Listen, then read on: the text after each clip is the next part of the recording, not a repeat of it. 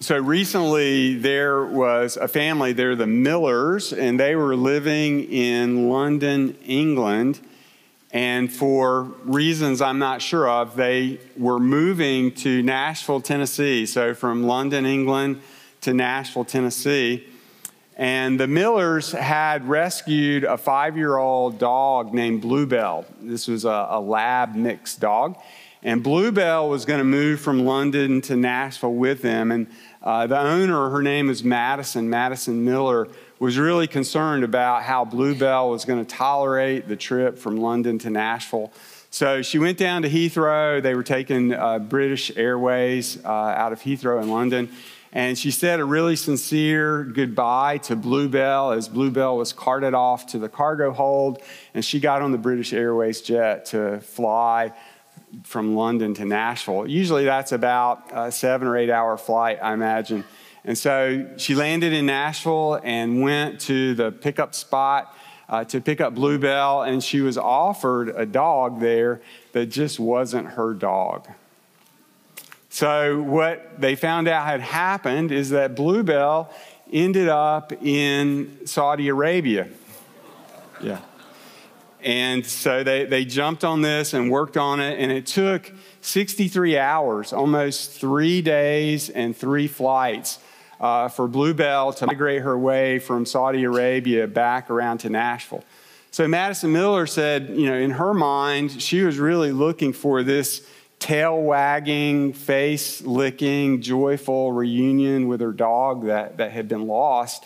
But what she got was a skittish, nervous dog with its tail between its legs that refused to be left alone for the next uh, week without uh, crying. And it even had chewed through one of the doors of their new house there in Nashville. And I tell you that story to simply say uh, the dog started off somewhere and ended up at a different destination.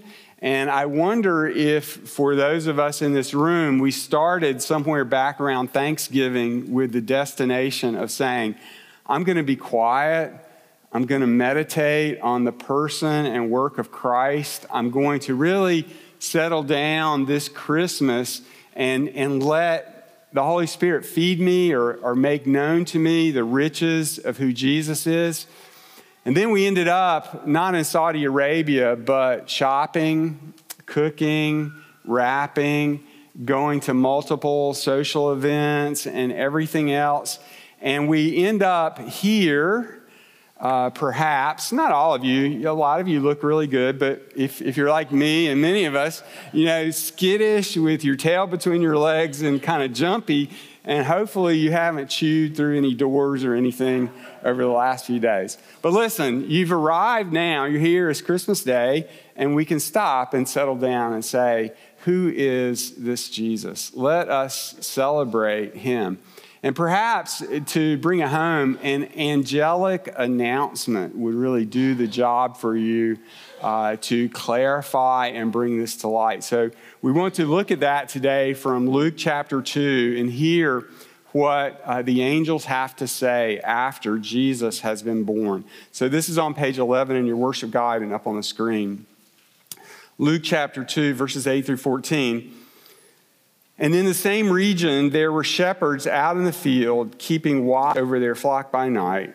And an angel of the Lord appeared to them, and the glory of the Lord shone around them, and they were filled with great fear. And the angel said to them, Fear not, for behold, I bring you good news of great joy that will be for all the people. For unto you is born this day in the city of David a Savior who is Christ the Lord. And this will be a sign for you. You will find a baby wrapped in swaddling cloths and lying in a manger. And suddenly there was with the angel a multitude of the heavenly host praising God and saying, Glory to God in the highest and on earth peace among those with whom he is pleased. What we're focusing on today is very simple that Jesus, the Son of God, has been born as a Savior and an anointed King. Jesus is a Savior and an anointed King. And we want to look today what would our appropriate response to his arrival, to his life, death, resurrection, exaltation be? What, how shall we respond? Well, the angel tells us the kind of news that this is for us. He says that it's good news, that's first, it's great joy, and it's for all people. Good news, great joy for all people. And so we want to look at that today and say, how are you experiencing this annunciation, this announcement of Christ as good news? Well, he says one of the reasons that this is good news, he says, Unto you, you shepherds, you people who are at the bottom of the socioeconomic rank, unto you is born this day a Savior, a Savior. And you realize that we didn't cover the verse in Matthew that they named him Jesus because he'd save his people from their sins. And Jesus has been forced in to all kinds of saving works in his time, economic and political and all kinds of things. But the real focus of Scripture is that he's a savior for sinners to bring them out from under the wrath and judgment of a holy God. This week, uh, I was reading about the outgoing governor of Nevada. His name is Steve Sisolak.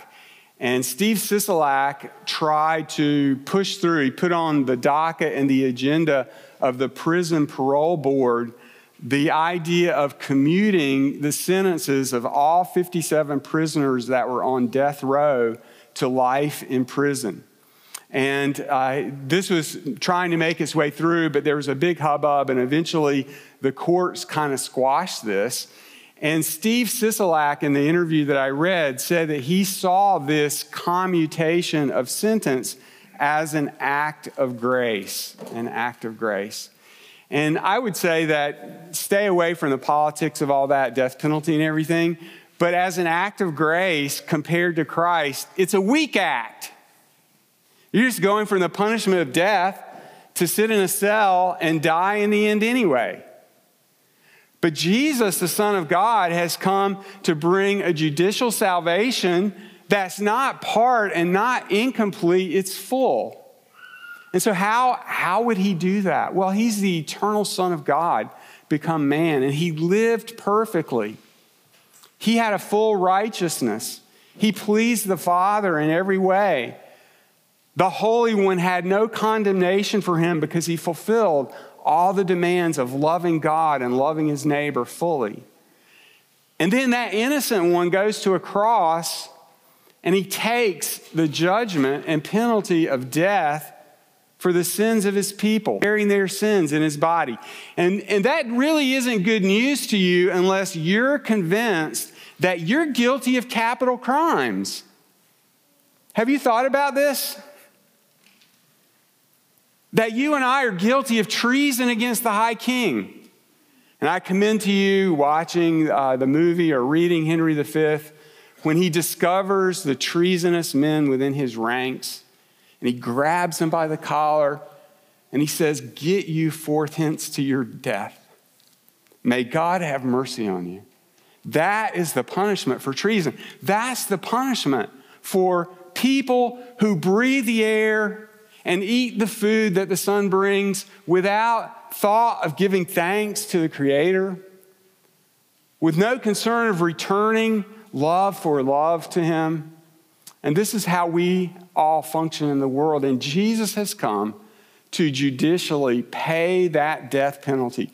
The wages of sin is death, but the gift of God is eternal life through Christ Jesus our Lord, by his death and by his resurrection, to be given to us as a gift received by grace through faith alone. And so, is that you today? I really want to press in with you. How is your conscience today? We just had a time of confession. Did you just muddle through that, or were you serious? And if you were serious, were you serious about bringing that confession to the foot of the cross where the blood of the sinless Son of God cleanses away all guilt, all shame, takes full punishment for the sins of his people? And if that's you, then it's good news. You can dance. You've been exonerated and removed from death row. Yes, physically we'll die, but Jesus says the one that believes in him will live even though he dies. Resurrection comes now to those who believe. And you see, this is good news. This is something that breaks through all the busyness and getting, you know, detoured from your destination to Saudi Arabia or wherever you may have been to bring you back home and say, Jesus is a real Savior for real sinners. And the great news about this, too, is that He saves not only judicially from the penalty and guilt of sin, but He saves His people from the reigning power of sin. The scripture is very clear when it says that all of us are born into the world as slaves to sin. Everyone who sins is a slave to sin. But if the Son makes you free, you'll be free indeed, according to the Gospel of John. And so when a person trusts in Christ and is sealed with the Holy Spirit, the reigning power of a disaffection and rebellion towards God and a lack of love for other people is broken. And it doesn't mean that you don't struggle with those things. It doesn't mean that it ha- doesn't introduce a fight and a struggle with sin into your life. We'll have that till the day we die. But sin no longer reigns in the person who believes. If the Son makes you free, you will be free indeed. Now, at this point in the sermon or at this point in the service, often we have testimony of a person who was outwardly sinful in some way, you know, addicted or in trouble or anything. And Jesus really does transform people and make them new. And those kinds of testimonies are very heartening. We should listen to them. But what about you if that's not your case? If that is your case, Jesus can set you free. He can break the power of reigning sin in your life. But if that's not the case, what does it look like that he's done? I just want to just give a casual example about this. Jesus can set you free from the need to be right all the time and to defend yourself all the time.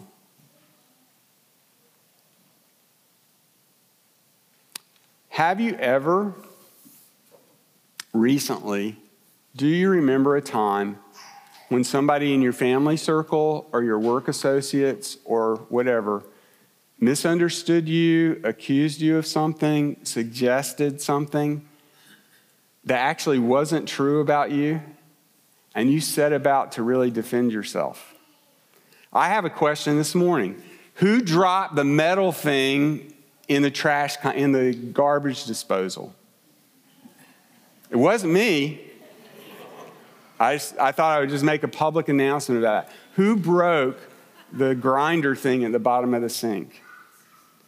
You see, it's just a casual example. See, Jesus can set you free from the need to be right, to defend yourself, to be proud, because he gives you his righteousness and you don't have to build one of your own. He's a real Savior, not only from the judicial penalty of death for sin, he really brings reconciliation with the Lord, but he also gets in the heart by the Holy Spirit and can set us free from all those hang ups and relational ticks and things that aggravate all the people around us and make us shake our own heads about our own behavior. That it really is progressive and it really is given by the Holy Spirit. So that's the first thing that we want to say today. This is good news, isn't it? That Jesus has come as a real Savior for real sinners.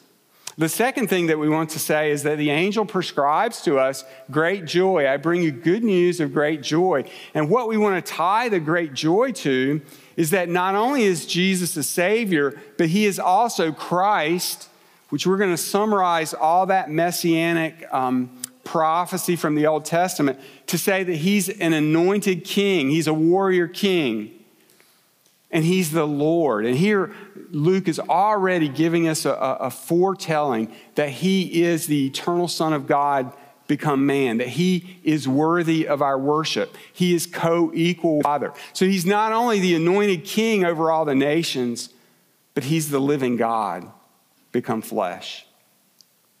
What does that mean for us? What that means for us today is that Jesus reigns over the nations and he reigns over the lives of his people so that if you belong to him, he's a warrior king, and there's nothing that can separate you from the love of God that's in Christ. How does he reign over the nations? How is he conquering the nations? In love and through a minority persecuted people. Wake up, everybody. Look around the world. What's happening in the world? What's happening in the world is that people who are despised and rejected in societies all over the world are triumphing in seeing other people come under the rule and reign of Christ. In Iran, in China, in sub Saharan Africa. And our perspective is warped about this in so many ways. Jesus reigns over the nations. And what, what the angels are prescribing, what the angels prescribing for us today is that this would get down inside of us and bring great joy.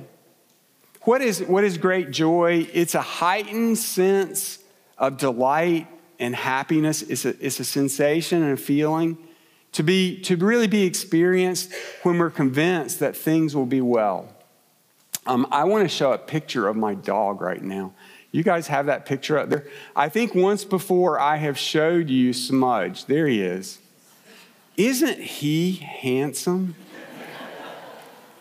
I mean, he's really handsome. Notice the symmetrical markings on his feet and chest. And he looks really regal, doesn't he?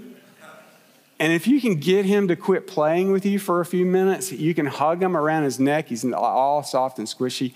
Anyway, you can turn Smudge off now. I, I have developed a really big affection for my two and a half year old dog who, with a sweet name of Smudge. And um, we, uh, Shelly and I went out in the woods two weeks ago with Smudge. And what we do is we take him out to a wooded area so he can't bother anybody and turn him loose off his leash. And he runs like a beast. He's just a joy to watch him run. Usually he runs around in circles and comes back and, and flies by your feet and stuff. But uh, last time we were out, he got caught, he caught the smell of a deer or something, and he was gone. So now, what are you doing? You're walking through the woods, going, Smudge, Smudge. Calling him, calling Smudge, clapping your hands. For walked all walked everywhere. This is a big unbounded area, and then you start to get sick feeling inside. You know, I've lost my dog. You have to ask all these questions. How long am I going to stand out here and call his name? and walk around in the cold and do all this. And so Shelly went, she's driving up and down the road in the truck, and she's got the window down going, Smudge, Smudge, and we're, we're doing all this. Eventually, we both get in the truck, we're driving down dirt roads and everything trying to find this guy. He is nowhere, anywhere to be found. For three hours, we're doing this, and he won't come back.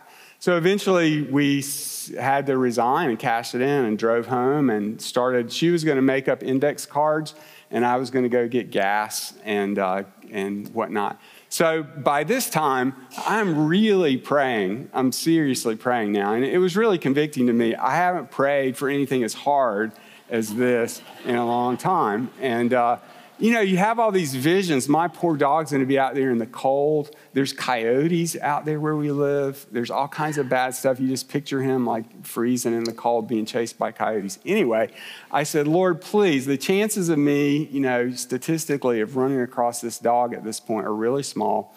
And um, I'm praying, and I go back to the place where we initially parked, and I heard geese squawking and dogs barking. And I said, maybe maybe that smudge. And I called him and he comes running around. He's back. Yeah, see, you get that sensation with me? It was great joy. I got my dog back and there's a sense of joy. Now, you would say to me, if you're thinking theologically and biblically, I pretty had a shallow foundation for joy at that point, right? but I just wanted to, to, to you to get the sense what is it like to say everything's okay? I found what I'm looking for. Things, things are going to be fine.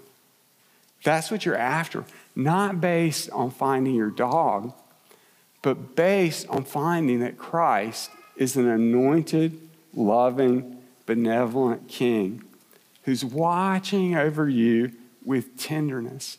And even in the midst of your suffering, even in the midst of sorrow, beneath that surface, you can say with Teresa of Avila, all will be well, and all will be well. And in time, all manner of things will all be well. And the way Paul says that is that nothing can separate you from the love of God that is in Christ Jesus our Lord.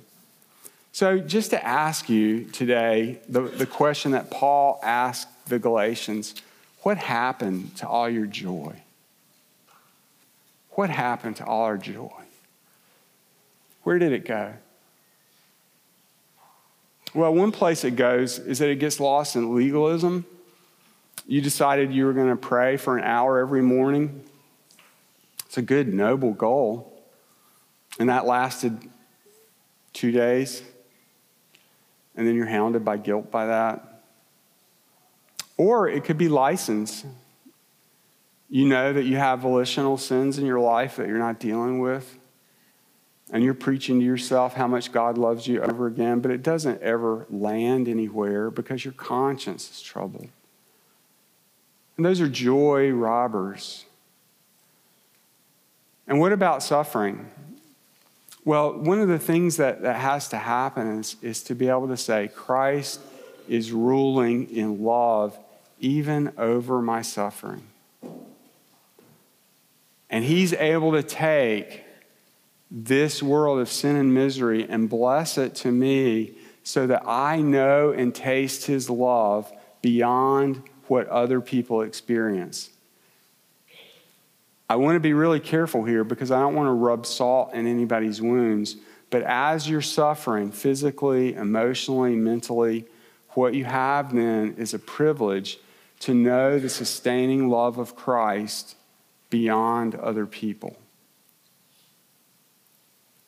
and to have great joy in his reign, in his kingly reign. So, this is good news because Christ is Savior. The penalty has been paid. It's great joy because he is a benevolent warrior king who watches over you. And you can rest and delight in that. And then the last thing that we'll say is that it's for all people. I bring you good news, a great joy that will be for all the people. And probably at this point in the narrative in Luke, he means the high and the low, the washed and the unwashed within Israel. But in the, in the Luke Acts narrative down the line, he's going to make it clear that all the people is all the nations of the earth, not just ethnic Israel. That Jesus has come to bring blessing and to make his blessing known as far as the curse is found. And so that is for Pharisees.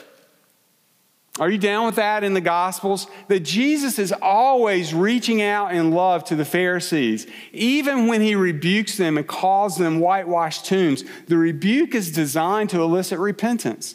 It's for Pharisees, and then it's for a woman that everybody in town knows she's a sinner. And he can say to her, your faith has saved you. Go in peace. It's for rich and poor. It's for Pontius Pilate, who's sitting in judgment over Christ, who's able to say to him, You would have no authority over me unless it was given to you. Who, told, who said to you anything about the truth? Did you make that up yourself? Are you thinking about this, or did someone else tell you that? Jesus is out looking for all people. This week I, I read in Open Doors a story by Al Janssen. He was a friend of a man named Brother Andrew. And uh, this man named Brother Andrew was famous a generation ago, ago for bringing Bibles into communist countries. Now, if you think there's no risk to that, more recently, you see that Brittney Griner had some CBD oil or something like that, and they whisked her off to a Russian prison. No, you know, no debate, no anything, no appeals, no whatever. And, and this was 10 times worse situation back in the 70s and 80s when Brother Andrew was bringing Bibles across borders for persecuted Christians. And he loved people. He loved all people because Christ was in him. And Al Janssen tells a story that, that he and Brother Andrew were meeting with the head of Islamic Jihad in the Gaza Strip. they were having a meeting. I'm not going to try to say the guy's name. And they were sitting and talking for about 45 minutes. It was a really tense interaction. And they were working through an interpreter who was uh, speaking Arabic with this uh, leader of Islamic Jihad. And suddenly, Brother Andrew jumped, up and put his arm around the guy and said to Al Janssen, Take our picture together. And he got the guy to smile and whatnot. And it sort of broke the ice on everything. And they learned at that point that he spoke fluent English and had understood everything that they had been saying, that that was all just a power play. And in the end, they built a relationship with him in that meeting so that he could say, Listen, uh, Brother Andrew, if you are in the Gaza Strip and you don't come visit me, I'll be very angry. I consider you all my friends at this point. And he said that some years later, Brother Andrew got a card for his birthday from this man that said, I hope to meet you again and see you again as a friend. And if not in this life, maybe in the life to come with the Christ. So now, within Islam, that might not mean as much as we want it to mean or, or would like for it to mean. But the point is, is that this is good news of great joy for all people, even people that might be your avowed enemies. And that includes within your family and across the political aisle and other religions. And it also means for you. You see, if it's good news of great joy for you, then you're much more likely to see it as good news of great joy for other people, right? So, what is it today? What is it that would block you from having a resounding joy in Christ and receiving it as good news? I just want to invite you uh, this morning to lay it down habitual sin, pride, hatred of another person. Um, there's only one group of people. There's one group of people that are barred from the all people. Who are they? Those who would refuse to humble themselves and say, Jesus, save me, a sinner. Everyone is welcome. May God raise up our eyes today so that we don't end up at a destination of anxiety and quizzling and tail between our legs and chewing doors. And may He reorient us to Jesus and the good news and great joy that flows from Him for all people. Let's pray. Father, we want to thank you today for your word, and we thank you for bringing us here on this day that we celebrate uh, the birth of Jesus. Jesus, praise to you. We want to pray for a powerful and mighty working of your Holy Spirit in our lives that we might today and in the week ahead take you to ourselves with great joy. And we ask all this in Jesus' name. Amen. Will you stand, please, and let's sing together?